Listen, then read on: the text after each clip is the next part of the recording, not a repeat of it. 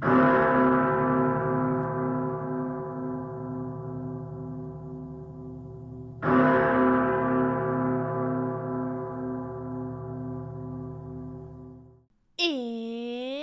2 a.m. Welcome back to the 2 a.m. Book Review Club, where we stay up late talking about books or talk about books that made us stay up late. This week, we are wrapping up our Reading Around the World mini series with A Spell of Good Things by Ayobami Adebayo, which is not only a new release, but it is also a new release that was longlisted for the 2023 Booker Prize. It didn't make the shortlist, but that is still a really exciting accomplishment. And I am also really excited to talk about this book. At this point, I am going to give a spoiler alert, a spoiler warning. I am going to be spoiling a spell of good things. I'm going to be spoiling major plot points. I am going to be spoiling the ending. So, if you are interested in reading this book, as you should be, it's it's a really good book. Then I would definitely recommend reading it first. So, Spoiler alert, spoiler warning, you have been warned. At this point, I also need to issue a content warning. In this episode, we will be discussing the topics and themes of domestic abuse and domestic violence. So, if that is not something that you are in the headspace to hear about, please feel free to listen to a more lighthearted episode instead. So, spoiler alert, content warning, you have been warned. So, a Spell of Good Things was the book that I read to fulfill the Nigeria prompt. And as I had hoped, this book was indeed set in modern day Nigeria. It centers around two primary protagonists 16 year old Eniola, whose family is financially struggling after his father has been fired from his position as a history teacher at a public school. And our other protagonist is Wuraola. She is a doctor, and her father has retired from his teaching position. So, her family is quite well off. Oh, at this point, I also need to apologize if I'm messing up any pronunciations. I noticed in reading this book that there were quite a few diacritical marks, so I'm assuming that the pronunciations are also quite complicated, and I, I, I do apologize about my lack of knowledge in this field.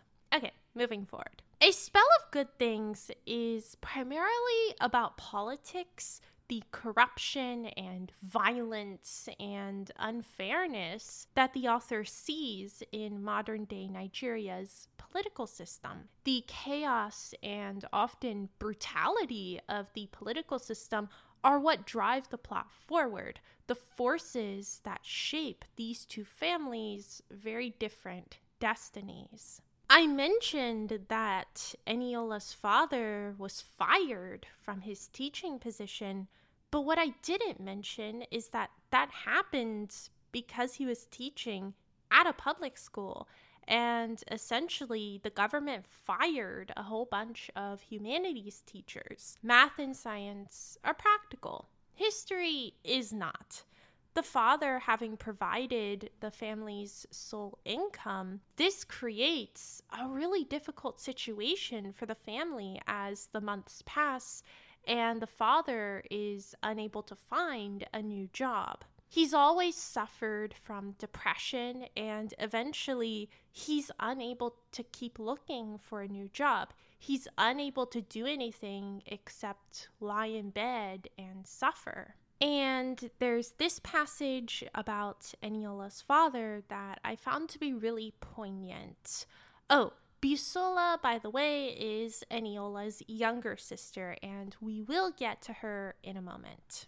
Baba Eniola gave the sheet back to Busola. He was grateful to her for this. She still made demands of him. She assumed he was capable of more than the reveries he often sank into, able to do more than putter around the house all day.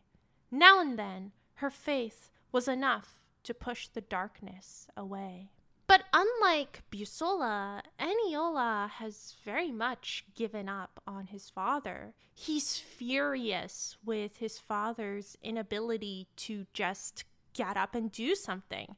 Furious that the family is eventually reduced to begging in the streets so that they can keep food on the table. But what's really the last straw for him is when his mother puts him in a public school while keeping his sister Busola, who does better academically, in the private school. While this isn't an easy situation for any of the family, in many ways, Eniola does end up bearing the brunt of the suffering. And so he befriends some boys at school who take him to the governor's house for free food. But of course, this free food comes with strings attached. Eniola is conscripted into serving as one of the governor's bully boys, for which he's paid, but which requires him to do some pretty unconscionable things. But in many ways, Eniola doesn't really feel like he has a choice. Meanwhile, on the other end of the socioeconomic spectrum, Wuraola is busy with her medical residency, but she's also trying to juggle a difficult relationship with her boyfriend, Kunle. Kunle has become both physically and emotionally abusive, but she doesn't feel like she can end the relationship not only does she feel like she might be overreacting to the abuse, not only is she not sure that she wants to recognize this as abuse, but her family and Kunle's family are close friends. Part of the reason that she chose him to be her boyfriend in the first place. And when Kunle's father, Professor Coker, decides to run for governor, Wuraola's father, Otumba, decides to financially back his election attempt, linking the families even closer together and making Wuraola's situation feel even more impossible. But of course, Otumba's decision comes with a price.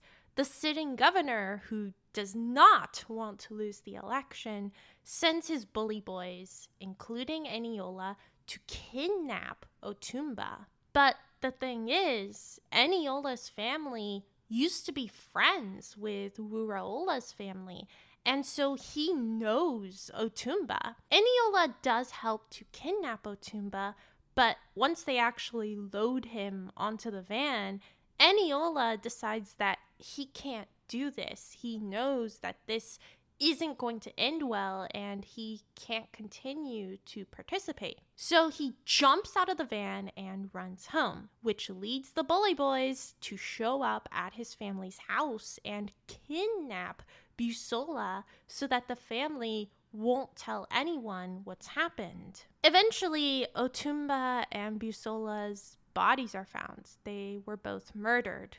But in one last stroke of socioeconomic commentary, Otumba's body is identified, giving Wuraola's family a chance at closure.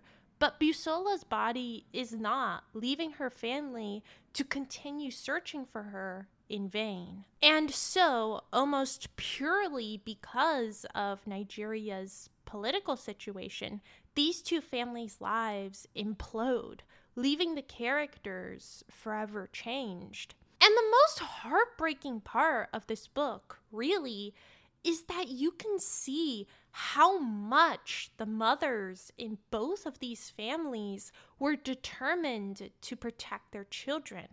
Both mothers work so hard to make sure that their children have a brighter future than they did. And the fact that only one mother succeeds isn't a reflection of how hard they work towards this goal.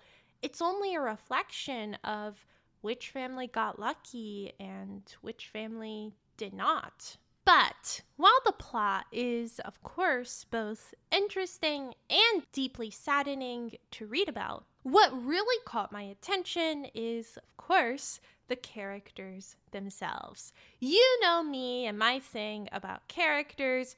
We have been over this before. I have been interested personally in literary explorations of domestic abuse and domestic violence for a long time, and I've also written about it myself with varying levels of success. So, of course, I was really interested in how this author was going to explore Wuraola and Kunle's relationship once it became clear that this was a toxic relationship. And this exploration actually ended up being, at least for me, one of the most interesting and impressive parts of the book. The abuse isn't sudden, it's a slow escalation throughout the book that's happening almost in the background as their lives and their families become ever more entangled. Wuraola's family publicly publicly publicly backs Kunle's father as a political candidate. Wuraola and Kunle get engaged. Wuraola's family celebrates her impending marriage as the biggest accomplishment of her life, even bigger than her academic and professional success. Even when Wuraola's younger sister Motara sees Kunle hit her, Wuraola tells Motara that she's imagining things. It's not abuse. It's not that bad. Everything is fine. Motara is just a kid who doesn't understand. And the core of Wuraola's rationalization that keeps her trapped in this relationship is distilled around three quarters of the way through the book when she comes up with five reasons, or really five excuses, for why she stays in what might pretty objectively seem to be a terrible relationship. So, here are her five reasons. Wuraola channeled her thoughts to the reasons she might give to her friends.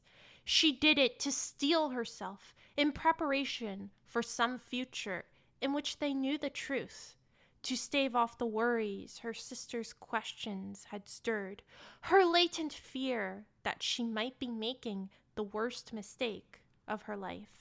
One, she loved him, not in the way she had once loved Nonso, with an aching tenderness she did not understand until he could no longer be hers. The depth of her affection for Kunle was clear to her once they became lovers. Wuraola loved him utterly and possessively. She wanted to marry him because then he would belong to her. She was claiming what she wanted that smile, that body, that charm, all hers. Two, Kunle loved her. He did. She had never doubted his affection, except when, but even those moments. What if they were a manifestation of his intense feelings, of how his affection tethered on the edge of obsession. Auntie Biola had once told Wuraola that it was better to marry someone who loved you more than you loved them. Now, how to determine the quotient of love? If verbal or physical expressions were a unit of measurement, Kunle loved her with his whole being then? even the parts he tried so hard to suppress. The mark was fading. In a week or two, it would blend into her skin, but under all this light, it was visible to someone who was not even looking for it. Kunle checked her body for discoloration now. He pretended he was just caressing her, but she knew he was studying her skin, hoping her bruises had faded. When he found any, he pressed his face into her flesh right there. Sometimes that was the beginning of their most tender love making. His fingers dancing across her skin, feather light, as though she was made of porcelain, and he did not want to break her. And that was reason number three. The sex was not simply good, it was polyvalent, constantly changing in register, always pulsing with the possibility of surprise. Reason number four they fit seamlessly into each other's families. She understood his family. It was like hers, only smaller. Her father smiled at her, and that was reason number five. He was smiling the way he had during her matriculation into the university and at her induction into the medical profession. Those iterations of his smile were predated by an earlier one she only remembered from a photo that was taken on her first birthday. In it, she is walking away from the cake table towards her father. He is at the edge of the frame, and her back is to the camera. Her face is not visible, but his smile is. This proud smile. How could she call off the introduction now and ruin that? And there it was five reasons for all the women she was disappointing by putting on her new dress, slipping her feet into the shoes Yeye had bought for her, turning her head this way and that as praise, tied her gele going ahead as planned. Heedlessly? No, only regardless. This was her decision, and she'd identified five things that mattered to her. That was enough. It had to be for now. What I think is so brilliant about these five reasons is how these five reasons manage to break down her thought process into an argument that makes complete sense to her, but which from the outside is so fundamentally flawed. Because you can't argue your way out of violence. But if you're convinced that your family's happiness hinges on this relationship. If you're convinced that you do truly love this person and this person does actually love you, then you're certainly going to try to make that argument. It's not that he wants to hurt me, it's just that he can't help being his entire self with me. It's not that I'm just doing this for my family. I'm also doing it for myself. I love him. I want him. I can't live without him. The abuse is only a part of our relationship. An unfortunate part, yes, but in reality, it's so much more. But of course, ultimately, you can't compartmentalize or rationalize away abuse. Ultimately, it's not something that you can just ignore, which of course is the realization that Wuraola does have to reach. And she reaches it in a scene that's difficult to read, but which does show us what is generally the inevitable end result of abuse. And in that scene, here's what Wuraola realizes. He relaxed his hold. She looked at him, pleading with her eyes she realized that he was not as angry as he had sounded. This terrified her. He wasn't merely losing his temper. What was happening in that moment was not accidental, and whatever was to follow was premeditated. He had thought about this all day and had decided that he would punish her. So it's not about Kunle loving her too much. It's not about Kunle being unable to control himself. It's about Kunle deliberately, consciously, intentionally deciding to punish her when what she does doesn't conform to what he wants to see from her. It's about control. And the problem with this need for control is that ultimately the abuser is going to decide that whether or not you get to live is also within their control. So, I really liked how this author handled her depictions of abuse and complicated, toxic relationships. What I also liked about A Spell of Good Things is something that is common to a lot of my favorite books, which is that this book goes inside the head of pretty much every major character. Every character has their own perspective, their own point of view, their own reasons for why they act the way they act. One of the most interesting side characters to me was Wuraola's mother, Yeye. She seems to be an encapsulation, a representation of the way that older generations in Nigeria act. And she's also this very pragmatic, sensible, forward focused woman who has very little time for affection or sentimentality. Here's a passage that illustrates how Yeye feels about her husband and which also illustrates who she is and how she approaches life, and in particular, domestic life. Oh, and he, in this case, is her husband. His need for reassurance often made her irritable. So what if she chose him because of his name and his wealth and his family in which no one was wretched? How could she not care about him when she was so grateful for him, when she always supervised his meal and served him herself, slipped into his room once a week so they could make love and never turned him away if he came into hers and tugged the drawstring on her nightgown during the night. But he had always wanted more from her, dismissing the things she enumerated as her duty, as if duty could not be some form of devotion, of love. She did not sulk for days, hoping he would prove that he cared. After over three decades of marriage, why would she need that? He let her lean into him when they danced so her knees would not suffer. That was enough proof for her. Gosh, I love that line so much. As if duty could not be some form of devotion, of love. And honestly, I can't disagree with Yeye here. The vilification of gold diggers has honestly always bothered me because, especially in times and places where women could only advance their socioeconomic status through marriage, then of course they were going to choose men for their circumstances and not necessarily for how they felt about them.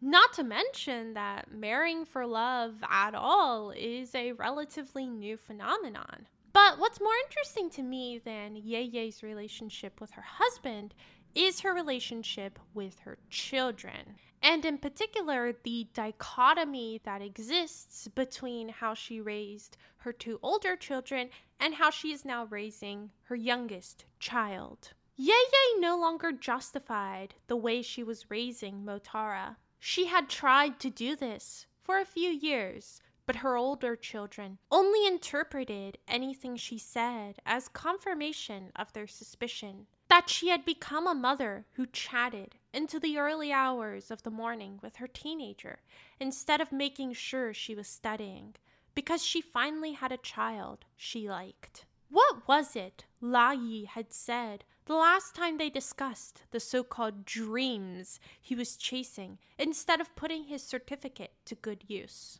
I know you love me, but I don't think you've ever liked me. This was the charge he brought.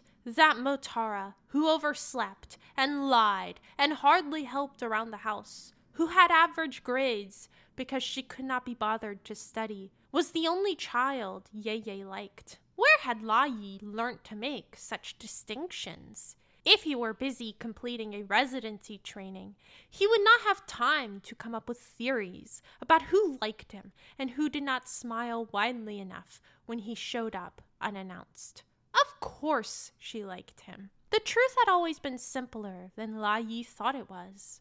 Motara was the only child who had not become a sullen and silent version of herself when she hit puberty. Motara was not unknowable. She usually said whatever was on her mind. Maybe too much of what was on her mind, but most times Yeye liked this about her. Take this lie about the crackling gele in a week or two while they were talking about something else. Motara might confess that she had been lying and shrug it off. If she was in a good mood, they might even laugh about it. It was not favoritism. No, she just knew her last child better than she knew the others when they were this age. When I read this part of the book, something clicked in my brain. This passage made me really sit down and rethink how I view parent child relationships, how I think about that cliche about the youngest child being the favorite. How sometimes it's not that your parent doesn't love you or doesn't like you, it's that they don't think of love and affection in the same way that you do.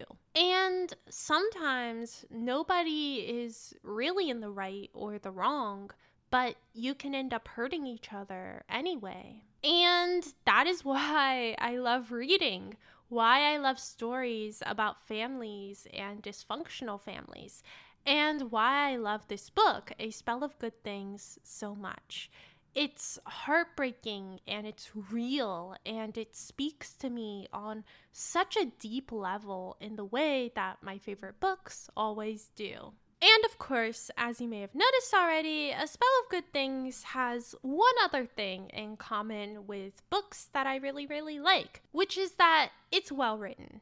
There's small moments like this one. On the center table, a candle flickered, pooling even more wax onto a wax encrusted milk tin. Shadows slid across the room as its flame wavered. Unable to dispel the darkness, the candle had settled for rearranging it. Or there's this moment.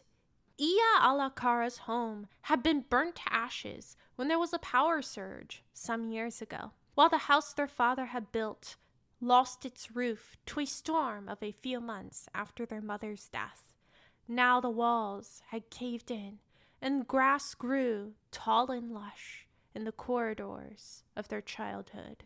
It's always the small moments for me, the small phrases, and for some reason, that last part really tickles my brain in just the right way. Grass grew tall and lush in the corridors of their childhood.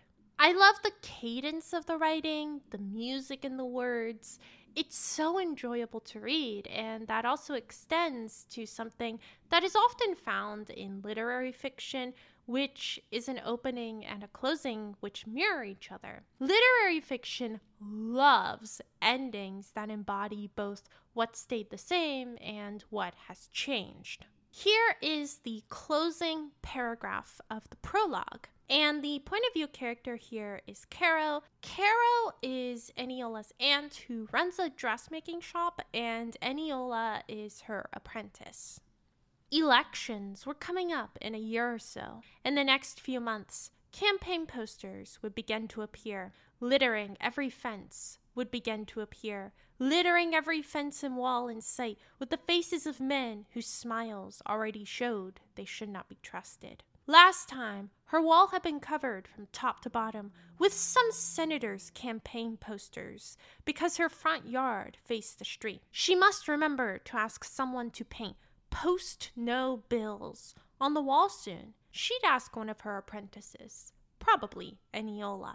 This opening centers politics, which will be the main driving force behind the narrative, and it foreshadows Eniola's later development with the political forces, which even now affect his family and will do so much more fatally in the future. And then here is the closing paragraph of the ep- of the epilogue. And again, the point of view character is Caro. She had to wait until Eniola was calm. It was the first time she was seeing him like this. She wiped his damp face with her sleeve. He'd been a muted version of himself over the past year, but not once had he broken down while he was in her shop. Eniola paused to draw breath, and Caro heard rain hammering down on roofs in the distance. Elsewhere, a storm had been unleashed, and its clouds were already darkening her front yard. Soon enough, it would be here. She might have to wait until later in the day to see Yay a lot has changed between the prologue and the epilogue, but a lot has also stayed the same. Eniola is still Caro's apprentice, but he's been emotionally shattered by the loss of his sister. Caro still runs her shop, but a storm is approaching, just as she's thinking about Ye whose husband's death Eniola, however unwillingly, was involved in. A lot has happened over the course of the book, but in many ways, the long term fallout is only just beginning. But because this is a book, we have to turn the page, close the story, and forever wonder what exactly that fallout will look like. And that's often both the beauty and honestly the annoyance of literary fiction that it denies you true closure. All right, so those are all of my thoughts on A Spell of Good Things by Ayobami Adebayo, which I really enjoyed. And if you haven't read it yet, but you've listened to all the spoilers already, I still encourage you to experience it for yourself. And that wraps up our Reading Around the World mini series.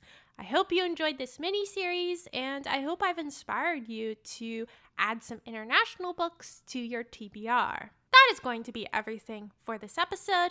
Make sure to check out the FOMO Book Club episode, also releasing this week, and I will be back next week at 2 a.m. with a State of the Pod episode. Until then, have a great week and happy book travels.